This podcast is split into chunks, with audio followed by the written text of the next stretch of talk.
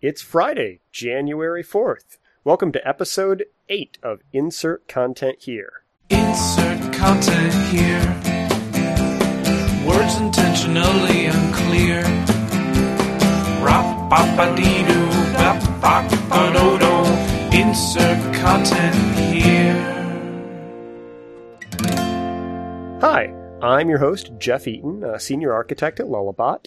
Um, welcome to Insert Content Here, a uh, podcast about content strategy and uh, content tactics and all of that stuff that we put on the web when we're not writing code. Um, I'm here with Karen McGrane, good friend and a previous guest from Insert Content Here. Um, and we're actually just going to have a somewhat mellow episode, and we're going to be looking over some of the best articles that came out over 2012. So, welcome. It's great to have you back again. Thank you so much. I love any opportunity to talk to you, especially if it's an opportunity that means I don't have to write a blog post. oh, no, there's scheduling stuff around the podcasting and things like that, but it's like, oh, there's so little editing. You know, you, you don't have that go back and try to figure out if that paragraph works just right. It's like, ah, oh, we were talking. Ah, editing. We haven't had any editing on the web for what, 15 years now? It's working great. oh, goodness. Well, I wanted to say, like, it, it, feels like it's really been a red letter, a, a, red letter year, a banner year for um, for a lot of content related stuff. Like, uh, Yearbook came out, uh, Content Everywhere came out. Some of the different, you know, examples and case studies that we've been looking at over the past several years for things like, you know, multi-channel publishing and content reuse, they're starting to hit like a more mature state where we can learn some, you know, learn some new lessons from them. It just, it just feels like there's a lot of really great stuff going on.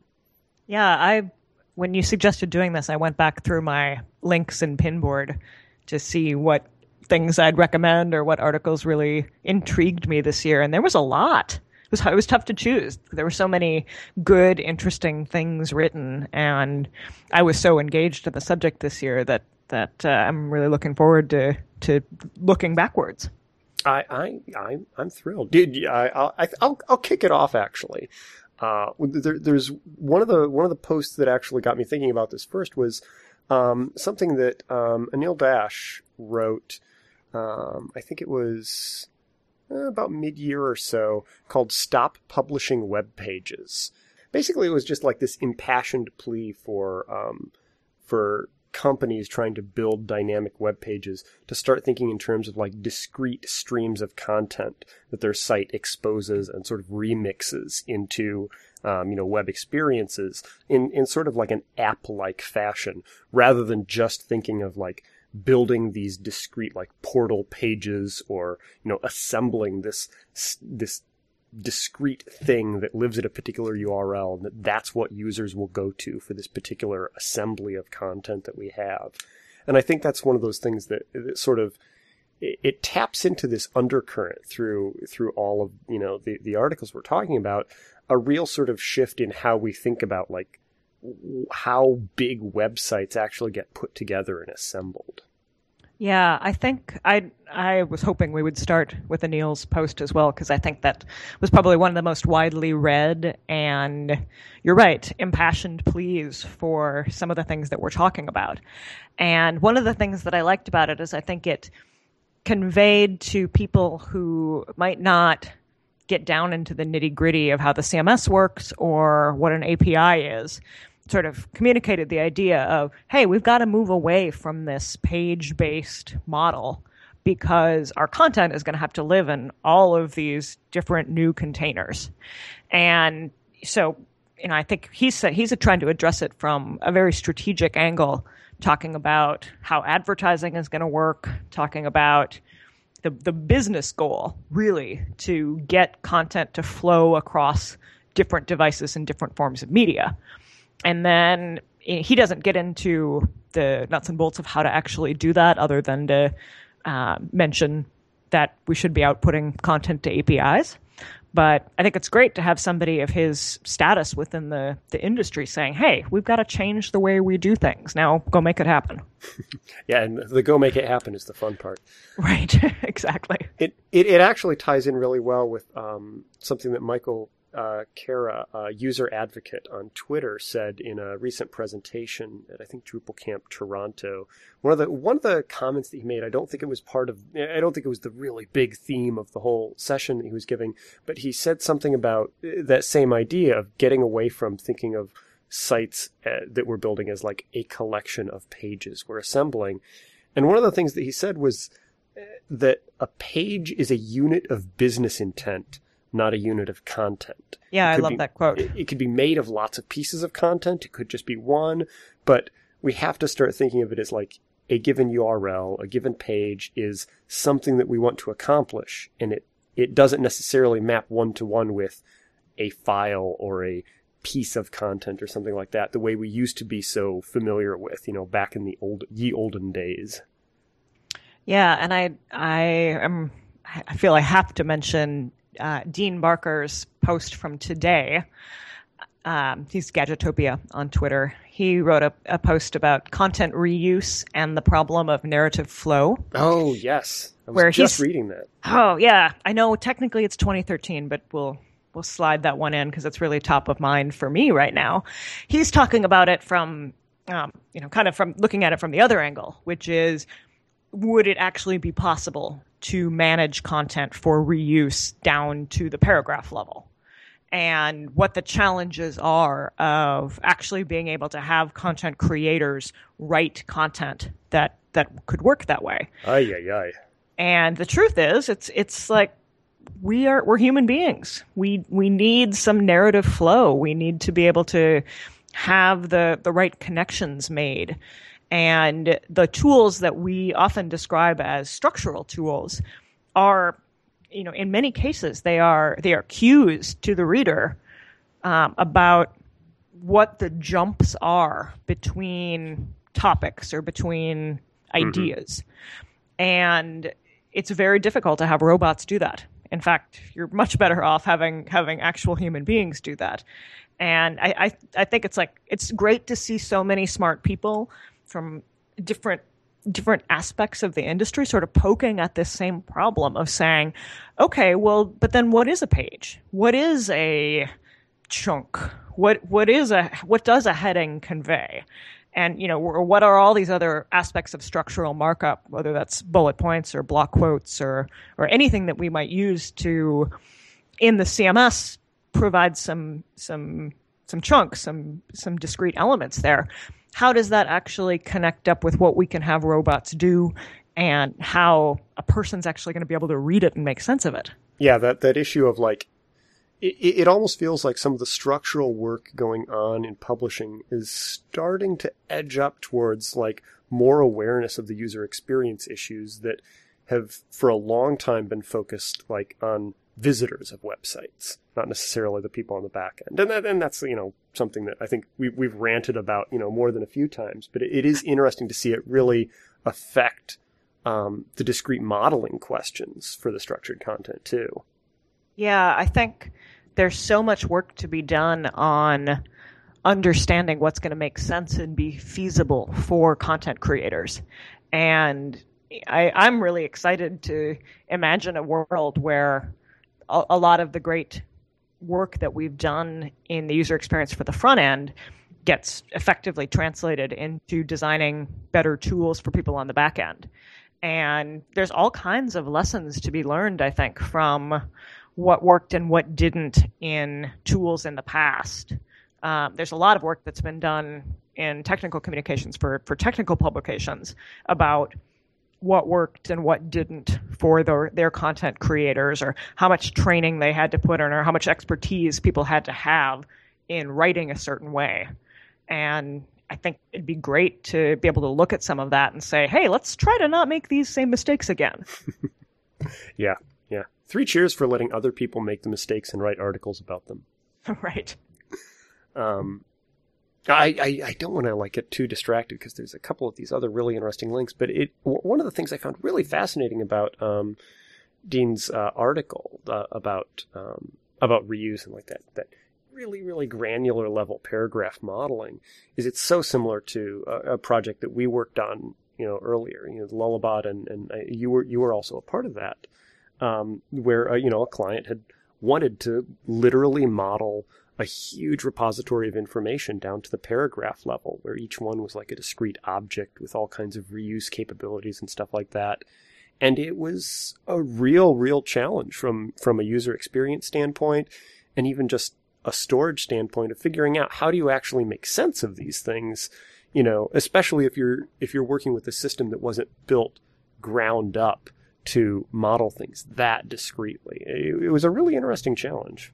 Yeah, I I think you see the limitations of our current web content management tools in being able to really effectively support that. They're they're not they're not designed to do that. Mm-hmm. And at least from my point of view, you see the real restrictions on how in understandable an interface that does that is going to be for the the average user of that system. And uh, I, can I, I you can make a case for saying, oh well, no, all of our we're going to train people, and all of the people who are going to have the keys to this this system are going to know how this works. But that that scares me a little bit. I mean, it, it it makes me wonder, like you know, what happens if the the the guy who really knows how the system works wins the lottery, and Yeah. all of a sudden one day nobody can update the intranet anymore. I mean, in, in some ways, it just feels like this is like another one of those eternal cycles. Like the whole idea of, you know, way back in the day, the idea was that, you know, SQL, you know, the structured query language for communicating with databases was a human readable language to pull information from databases. So like any office worker could simply go in and generate their reports and pull up information because, you know, with SQL there, no one would even really need to learn. You know, it would just be, hey, you could just use it and the database would be your oyster, you know.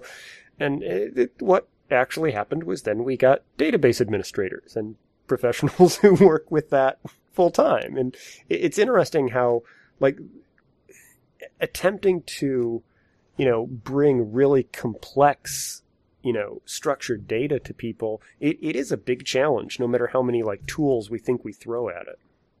I know. I love the quote from Tony Byrne in Deane's article where he talks about up chunking, which is the process of making your content model more coarse grained so mm-hmm. it could be actually managed. That right there, I, I I think we I could just like pause for a moment and go, huh, yep, this is all cyclical. Yep. All this has happened before, all this will happen again. Well, it's funny. There's a the a phrase that has been around for you know eons, but I think it started gaining popularity in the Drupal community a couple years ago as we started having lots of discussions about you know how to how to build abstraction layers and stuff like that. It's you know there there's no problem that can't be solved by more abstraction except for too much abstraction, and it's it, you know the the chunking uh, the structured chunking stuff for content. It's like you know every every discrete piece of information that you pull off and treat as a separate little entity, you gain additional flexibility in a lot of ways. But then when you hit the wall and you've done too much and people can't actually manage it, you know, you can't solve that by additional fine grain breakdowns. You have to sort of figure out how to roll things backwards. Yeah. And that's totally where you're going to have people come back in and say, hey, you know what would be great is if we just had like a page and we could put some formatting in there and it'd be, it'd be great. It'd be really simple. Oh goodness. Uh, well, one of the I think one of the other one of the other articles that I really liked because we've uh, we've been doing more you know real just soup to nuts responsive stuff um, in a couple of our projects, and w- one of the articles that I thought was really good was um, vexing viewports um, on a list apart. Um, it was actually like a collaborative article by um, a bunch of different people. Um, Luke Wroblewski, um, Lyza Gardner, and a couple of other people who've all been doing um, a lot of responsive work and dealing with like multi-device targeting. And it was a really, really interesting overview of the issues around like this concept of the viewport and how lots of different tablet and smartphone devices and stuff like that represent the concept of like this page that we have to do stuff on with HTML and CSS and but how that actually appears to people who are looking at a device and just a lot of the just tangly complexities that go around that they they I mean I don't think there's any way just to eliminate the complexity there, but I, th- I feel like they did a really good job of giving people a, a really good understanding of what the different angles of that are. Yeah, I'm I'm actually looking at the the email thread that Luke kicked off on the future friendly group, talking about he called it a call to arms to say the, the iPad Mini in particular makes web browsing suck because of the the bum viewport size, but it's a much bigger problem and one that that you're right. It takes a collaborative group of people with expertise across a variety of areas to say, "Hey, we got to fix this." And like this, you know, the, over the holidays, I, have got a Nexus Seven now, which is it, it's a really cool little Android tablet, and it's like that seven-inch form factor, but it's also high resolution, which means that you know you look at a page on that tablet, and it's not a web page adapted to seven inches. It's a web page adapted to a particular screen resolution. Right. And the realization that, you know, not only do we have different sizes, but we've got different densities on all the screens. And I think Apple's transition to Retina, I think, gave a lot of us sort of a false sense of security for how high DPI devices were going to be. You know, it's like, oh, our, our graphics will need extra work. But that's really all we'll have to deal with. And it, it's not, not quite so easy. I think one of the the couple of the articles that I liked most this year were the ones that came from Mark Boulton, and yeah. I think I think he wrote um, one called "Structure First, Content Always" that is, was really talking about the the relationship between design and content in the process. And then later in the year, he wrote one on that he called adaptive content management, which looked at from his point of view looking from a the perspective of a designer and somebody who's doing a lot of work in responsive, what the role of the content management system is in that process. And I think to me, both of these conversations, the, or both of these articles, the one from on the viewpoint problem, viewport problem, and the ones that that Mark wrote, address how much the things that we talk about as content are really design problems and problems that we think of as design problems are really content problems. Or it's it it's if you're publishing something for print maybe it's easier to see oh okay i get it like this is what my art director does and this is what my editorial staff does and they don't really have to worry about each other's jobs. But here in this crazy new multi-device world that we live in like there's we don't have that luxury we there's all not, have to there's not really any good way problems. just to like throw stuff over the wall and assume that you know the other team will go and take care of it. Right. Like that's oh, that's a design problem. They can figure out how big to make the typeface. No, no, not really. Uh, yeah, no, I, it, it was it was interesting because I remember I think some of the initial conversations that ended up turning into that post on adapt, adapt, adaptive content management, and um, I think that was one of the first times I really started thinking about just like some of the nuances of what some of those phrases like adaptive versus responsive in content might mean and where some of those overlap points were. And it just it, in some ways it, it reminded me of that whole you know there, there are two hard problems in in computer science and, and one of them is naming things.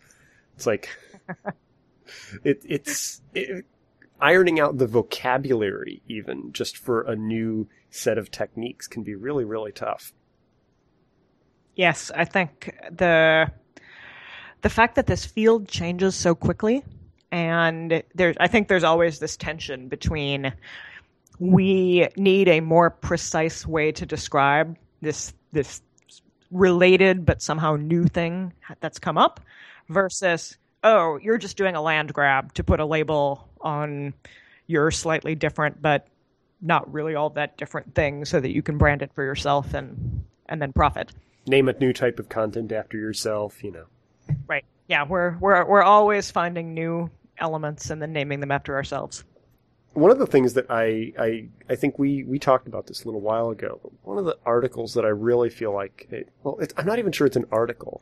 It's uh it's called "Navigating the New Multi-Screen World." right the Um, google research report Yeah. i mean heck when google puts out a research report like pay attention they have all the data they know everything Yes, it's this relatively in-depth uh, piece of research. I think there were something like uh, you know a thousand or fifteen hundred different participants. But what they were talking about was how these people who have multiple devices, like a laptop and a tablet or a smartphone or something like that, what kind of patterns of usage occur, you know, begin to appear across those devices? How does a person work with all of those different devices they have? Are they just, they do certain kinds of things on their phone and then they come home and they do other kinds of things on their desktop? Do they do the same stuff?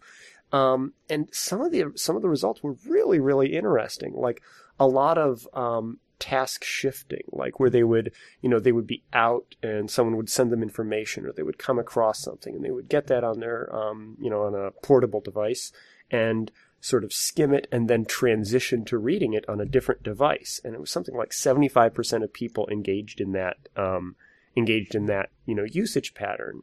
And, you know, some of it, you know, feels like, oh, okay, well, that's interesting and novel, but it also feels like it was a real just nail in the coffin of, you know, of any kind of assumption that it was still okay to do totally separate mobile and and desktop websites where you know a given URL on one doesn't bring up the same stuff on the other because that's some I mean I think we've all you know had the the classic you know you go to the you know you have a URL for like a product page you go to it on a on a phone and it redirects you to the home page and says hey would you like to download our app? And you go no no I just I had this URL I I want the thing at that URL and you can't get it.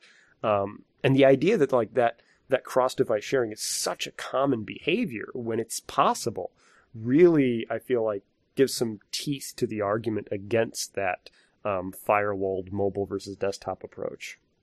Yeah, I think that was one of the strongest pieces of evidence I've seen for being able to say, hey, you don't have different users with different tasks or different goals on desktop and, and mobile. You just have one set of users. You have just one set of customers, and they want whatever it is that they want from you. And they're not choosing what, what they want to do or what they want to look for based on the device that they have. They're just choosing whatever device is most convenient for you. Right. And the idea that that and and and I know this is somewhat um, paradoxical for a lot of people that I talk to, but the idea that no, instead instead of saying, well, mobile's totally different, we can you know we should do something different and better on mobile. In fact, our our our goal should be to try to keep it as consistent as possible in in a lot of ways because if somebody is task switching, if they are trying to find something that they had previously looked up on one device and now now are trying to find it, they may be missing a lot of spatial cues as to where that lived on the page or mm-hmm. where it you know how where how they found something before. Oh, because like their ability to navigate back to it is right. compromised if the navigation structure looks different on the on mobile too. They don't have the same visic, or, or visual or physical cues. So at least try to keep the labeling consistent. You know, at least it's like, let's try to keep as much consistent as we can. And I think that's somewhat of a radical point of view. Even I've even been a little bit hesitant to go out and say, well, I don't know, maybe I mean, you know, sure, you can change things up. And now I'm a little, you know, especially having seen that report from Google, I'm a little bit more like, hey, let's just remember that you have the same person who may be coming back and, and wanting to engage with you on the same information, same pool of content. I think it's like you said, it's like they think of this as different windows on the same stuff. And so if you change up your their mental model of it and say, "Oh no, no, it's a different window on different stuff with different labels and different organization," it's it's really hard for them to f- figure out how to engage with you. Mm-hmm. Yeah, well, and I think it's it's especially interesting considering how many different um, how many different uh, device manufacturers and you know the the big ecosystem companies like uh, Microsoft and and Google and uh, and Apple are really working towards making that kind of device interoperability just a really smooth just integrated part of it like bookmark sharing and tab sharing on the Safari browser and in Chrome um, and like Google's Gla- Google Glass um, is something that they're working on, like which it, eh, like my my Xbox now has a web browser built into it, and I've heard heard tell that if I have a Surface, I can do things like, you know, browse a web page and like just transition between which device I'm viewing it on. I haven't done that yet. It might just be in a commercial. I'm not sure. But it feels like a lot of different companies are working on similar ways of making that, that device transitioning even more seamless. And I think, you know, sites that don't account for that are really going to be the, the, the weird speed bump as that becomes more common. Yeah, at, uh, at Comp Breaking Development this year, Jason Grigsby gave a, gave a great talk on you know the, the future of mobile being your TV set and some of the challenges for for getting content on on that platform. And his partner, the fantastic Lyza Danger Gardner, um, gave a really amazing talk this year called "The Essence of Content and the Future Web." And I think both of them really addressed this challenge of saying, how are we going to how how are we going to really embrace not just the couple of platforms that we're thinking of right now, but think holistically about the future. And it's going to mean going back in and having to, you know, Lyza's great analogy is like, that she's like, it's like we're trying to get the chocolate out of an M&M. And, uh, you know, it's like we've, we've created these beautiful, you know, nice, nice, perfect, smooth containers that hold all of our delicious chocolatey content. But if we want to get it back out and put that someplace else, the only way we can do it is by smashing the M&M. And right now, I think that's what we see is is going back into these beautiful, you know, shiny web pages we've made and trying to get the content back out so we can get it on your TV or make it navigable on your mobile device is is like smashing an M&M. Yeah, it, it, there's a reason the uh, data migration portion of any big CMS project is is where you know there be dragons uh, in a big way. It's it's there. There's so much stuff that just feels, I guess, kind of trapped in there, and it it's it's actually a really big constraint on a, lot, on a lot of new designs coming out. You know, if there's any kind of you know legacy content or existing stuff that you've got to work with, it's you can't simply pretend that there's a blank slate you're designing from. You know, it's how are you actually going to get all the old stuff to fit into it is a big concern. Right. It, it like you can't pretend there's a blank slate. I think that's probably maybe that's like the rallying cry for 2013.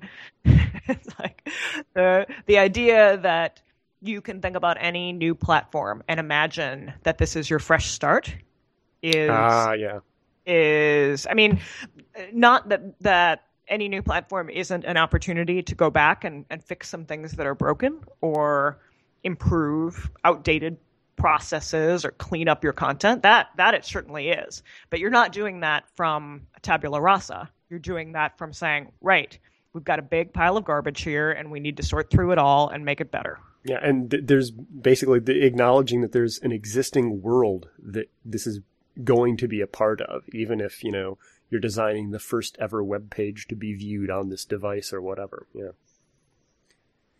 Ah, there's actually that actually reminds me, there, there was a really, really interesting article that came out in technologyreview.com, uh, why publishers don't like apps.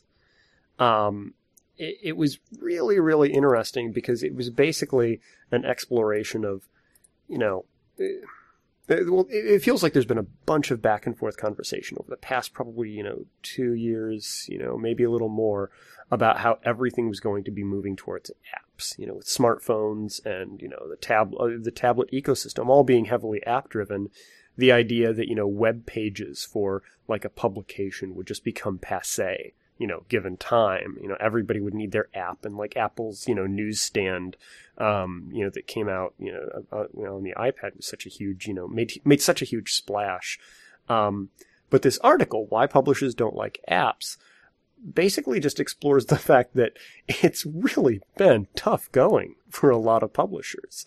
Um, both because, you know, in, in some cases, um, users don't necessarily want apps. They just want to go and read stuff the way they're used to doing it. You know, firing up a separate app that, you know, you can't copy t- text and, you know, paste the URL to a friend easily. Um, those are all frustrations for the users. But then in addition, the the overhead of trying to produce um, a separate, uh, you know, a completely separate, um, you know, piece of software to go along with, you know, this this new device you're targeting is really really rough for publishers that were just starting to get over the hump of really actually doing like web production and print production simultaneously. Um, I think there's one quote that I thought was really interesting. He says, absurdly, many publishers ended up producing six different versions of any editorial product.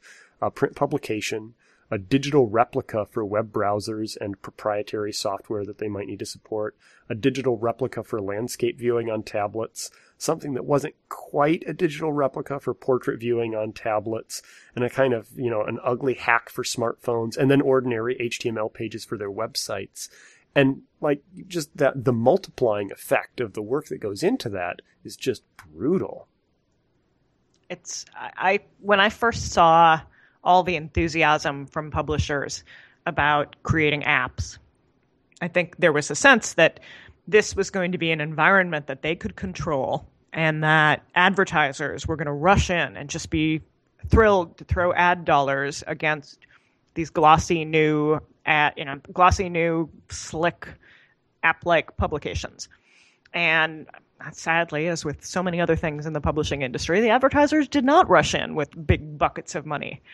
And the the the challenge for everybody is in the workflow. Know, it's, it's just you're you're just doubling or tripling the amount of work that you have to do. You know, five five six times more work some in some cases, and. I, I know you work with publishers. I work with a lot of publishers. You realize they haven't really even effectively streamlined the workflow between print and web yet. There's a lot of there's a there's a lot of band-aids and Rube Goldberg contraptions behind the scenes and a so lot let's of it add five more channels. right. I mean a lot of it is like oh yeah we um we have one of our interns copy and paste the text out of the out of the InDesign files and then we put it on the web web page. It's like okay wow how is that going to work when you're trying to get six new publications out next month? Well, and one of the things that I found very interesting is, you know, some of the places that we're talking to at this point, like they deal with actual real time news in some cases, where they actually need to be able to push out updates relatively quickly when there's big news. And, you know, the, the idea of producing six completely parallel, you know, different tracks of content publishing just the the pressure that that puts on any kind of time sensitive stuff is just again just really really nasty. And I, so I think it's it's very interesting because there's a there's all this talk about you know the number of different publishing channels that are out there are that's only increasing. You know we're, not going to come to some sort of magical day in the future where all the users settle on where they want to get their stuff. Um, but then how to survive in that kind of environment is it, it feels like the the new big challenge of you know how to really how to really actually walk that out if only we vexing users could just make up our minds and agree on one platform. AOL or CompuServe just pick one. Just pick one. Aol totally. That's that now that is the platform with the future. Oh my. There's also i think there's one that you mentioned uh, that you have uh, uh, on this list that i was curious because i know you've talked about it a bit. It's the, it, it's titled great works of fiction the mobile context. I love that article by Stephen uh-huh. Hay, where he, I think, really, it's probably one of the best pieces I've read that just hits head on the idea that it is just a myth that you can, I, you can guess what somebody wants because they have a mobile device in their hand, and that you can give you know that your job as a designer is supposed to be to give somebody some subs subset of the the full content because you you know what somebody's going to want. And it it's like I, I can see how people want to believe that. I can see how people want to believe that mobile is something different. And so they they think you have to go in and make totally different choices. And I think the truth is, it's like I've seen this from the data from my clients. You see this from the, the data from this research report from Google. most of what people are talking about when they say let's do something different on mobile, what they actually mean is our desktop site is filled with clutter and crap, and we should get rid of some of it. It doesn't mean that it doesn't mean do something different for mobile. It means our users actually only want a streamlined experience. And the truth is, it's like I think we do a lot of harm in the field by talking about that like that's a mobile solution. It's not. It's a solution for everybody. And we'd be a lot better off if we addressed that as a systemic problem across all of our sites and platforms and devices and then just started making better decisions overall. Or people when they talk about designing for context or designing for the mobile context, the examples that they tend to use are all from travel. Yeah. And that comes up. And I you know, I I, I tell people, I'm like, if you mean optimize for the local context, then say the local context. Because calling that the mobile context actually it, it what you're doing is is you're conflating me doing something when I am in a very specific local environment. You're conflating that with things that I do on my mobile device. You know, anytime, whether I'm lying on my couch or I'm at my desk or I'm waiting for the bus. And you know, I know, I know it's confusing. We use the word mobile to mean all kinds of not mobile things, but it's okay. We still talk about the dial tone, and uh, we've gotten over the fact that we don't dial phones anymore. So you know, we can we can expand that language. I'm pretty sure someone has like an iPhone case with a rotary dial. So, you know, somebody's holding out. I am totally. I that's going to be my killer app. I'm going to make. I, I, it's going to use the touch screen, and it's going to allow you to use a rotary dial. It's going to be a huge pain in the ass. You're, you're going to be like, God, I'm so sick of having friends that have nines and zeros and their numbers. Like I stand here waiting. It's the slow VoIP movement. Uh, yeah, it. I well, I think like the the classic thing, you know, that I've I've seen a couple of different people talk about is like, oh, well, you know, a banking site. It, you know, if if you make too heavy of an assumption about things like mobile local context and you know and and geolocation, what you get is you know a banking app that if you happen to be looking at your bank's website on your phone, all it ever does is tell you where the closest ATM is, despite the fact that what you are actually trying to look up was information on you know transferring your 401k. Exactly. Speaking as someone who's working with a couple banks right now, I would say this is a huge problem in the financial services industry. The some of the numbers that I've seen around how much adoption they've gotten on their mobile banking really are exciting and and also a little bit terrifying. it's almost like everyone wants to use it, and as soon as it's even remotely usable, people flock to it. People love it. I mean, it, it, the the numbers that that I have seen around how many mobile only customers some of these banks have, which shock you. And you know, to me, I think that's a it, that's a great testament and credit to the interaction designers. They have creating the, the new mobile banking systems. It's like they've made tools that are really easy for people to use and people like them. And guess what? They have no content available. It's like assumed like, oh yeah, all anybody wants is to be able to access their banking information and find the closest ATM, and that's all we have to provide them. And you, I, you, I think you can see the marketing departments go, hey, wait a minute. They're missing. It's a huge missed opportunity. It's like sometimes you're right. Sometimes people need that information. They want to know how to move their 401k. They want to know, you know, if information about products and services. It's like you should be giving that to them in whatever device they want to get it on. Uh, there, there's one article I, that I thought was interesting. That Mark Boulton actually has written about this same topic, but one of the good, real like roundup um, articles was the state of responsive advertising, a publisher's perspective in uh, Net Magazine. Um, it, I mean, I think it captured the idea that there aren't necessarily any great, you know, silver bullets right now, but it, it talked basically about the problems that responsive design is starting to present to ad driven sites. Um, no one, well, you know, for a long time, you know, all of the major ad service, you know, ad, ad, you know, serving, you know, companies haven't really had any way to do things like sell a particular ad slot that could be in the sidebar or it could be interstitial inside of the body of a you know a, a, long article or it could be in the footer you know depending on what kind of device you're looking at it on. Um, because just that's not the way that online ads have been sold for years and years and years. And uh, some of the people, like um, I think Mark Boulton um, has written has written a couple of interesting articles about this, just sort of sussing out the problem and, and talking about work that he was doing on a couple of recent redesigns, um, just figuring out ways that it could be approached, like how to set up consistent ad units to sell to advertisers on a large site that um, they instead of saying what you're getting is a a you know a block with these pixel dimensions that will be at this spot on the screen, but rather talking about it sort of in that structural way. You know, what you're going to be getting is a particular type of you know ad content that will be close to this other content wherever it appears. You know, stuff like that. Um, but but the the lag time for the actual ad sales industry to catch up to some of those you know, proposed solutions to this, that's actually taking a lot longer. And I think that that state of responsive advertising article, I think at least gave a good sort of overview of where things are at and how things are going.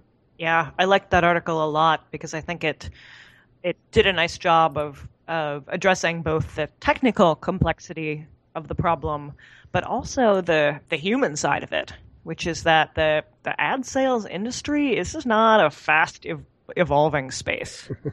This is an industry that is really optimized for slow change and for being extremely conservative. And I I will be very interested to watch this this space, like what happens with the publishers that have adopted responsive designs over the next 12 months or so, just to see what happens with advertising. And I'm actually really surprised that the, some of the major um, organizations like the IAB and the Online Publishers Association haven't stepped up to move more quickly. I think the growth of advertising on the web came, you know, 2004ish when the when the IAB finally launched their the, the universal ad package, and you know the upside of that was that you had one really consistent set of sizes that everybody could cut creative for, and that made it just you know much more flexible and reusable across all these different sites. And the downside was that you had one really standard set of sizes. My God, I, if I had to see one more, if I had to design one more site around that stupid square rectangle ad, I was going to lose my mind. And I think it's like that's the tension that we're seeing here is do we want more forced standardization coming from the you know the 300 pound gorilla that is the IAB, or do you know is this something that we're just going to have to fight out in the mud for a couple more years until we figure things out? I think we should probably fight it out for a while, but I think there's also going to be some publishers that don't have that long. Mm-hmm. And I, I think some of the publishers that are large enough and have enough traffic that they were able to negotiate some of their own ad packages, you know, in and of themselves.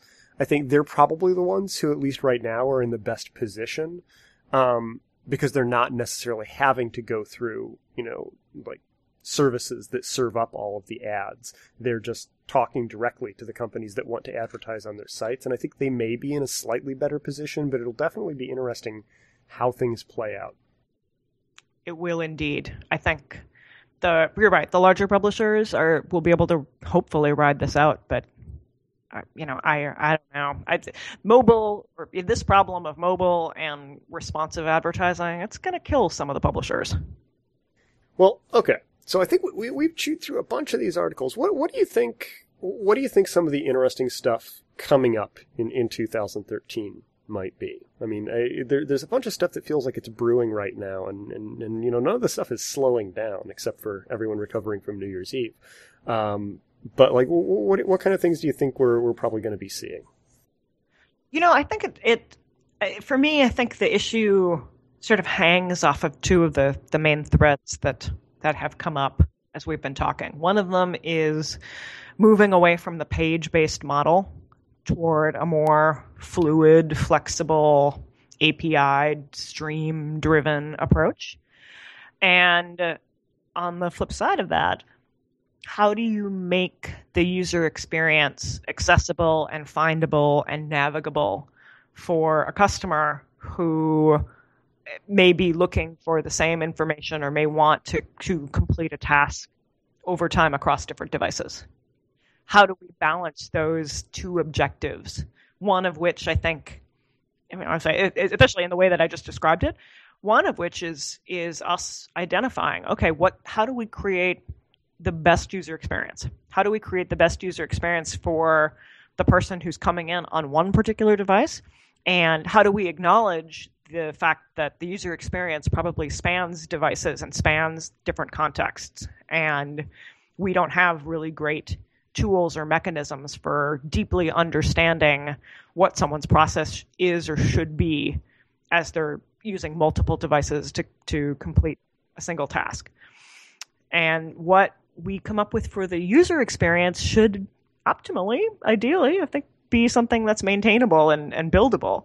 And you know that there there probably will be some big tension there around what's easy for us to build, what's easy for us to maintain, and what does the user really want. And I think like I, I'm I'm thinking along similar lines, although like a, a lot of my background is on the on the on the development and implementation side. It's a lot of my thoughts are, you know, how are the CMSs that we're working with going to be ready for those kinds of challenges too? And I think that's something that, you know, uh, Deane has, you know, written about a lot at Gadgetopia too. You know, this concept of the decoupled CMS sort of coming back into vogue. And I, I honestly think that's going to be one of the things that we're seeing a lot more um, movement towards over the next year or so um, with you know the the the number of different publishing channels that are out there, I think we're going to see more and more specialization in CMSs eh, trying to interoperate. So you can say, well, instead of you know instead of the CMS being like a complete end-to-end solution where you you pipe content in on one side and baked web pages come out on the other, saying, well, you know, maybe lots of different things could pull from it to to produce lots of different kinds of you know, output formats. Like, you know, a smartphone could pull from it or, you know, your main web page could be displaying, you know, HTML pages or someone else's, you know, publishing or subscription feed could be pulling, you know, raw, you know, a raw data feed from, you know, from your CMS or something like that. But I think a, a lot of those, um, a lot of those sort of break walls between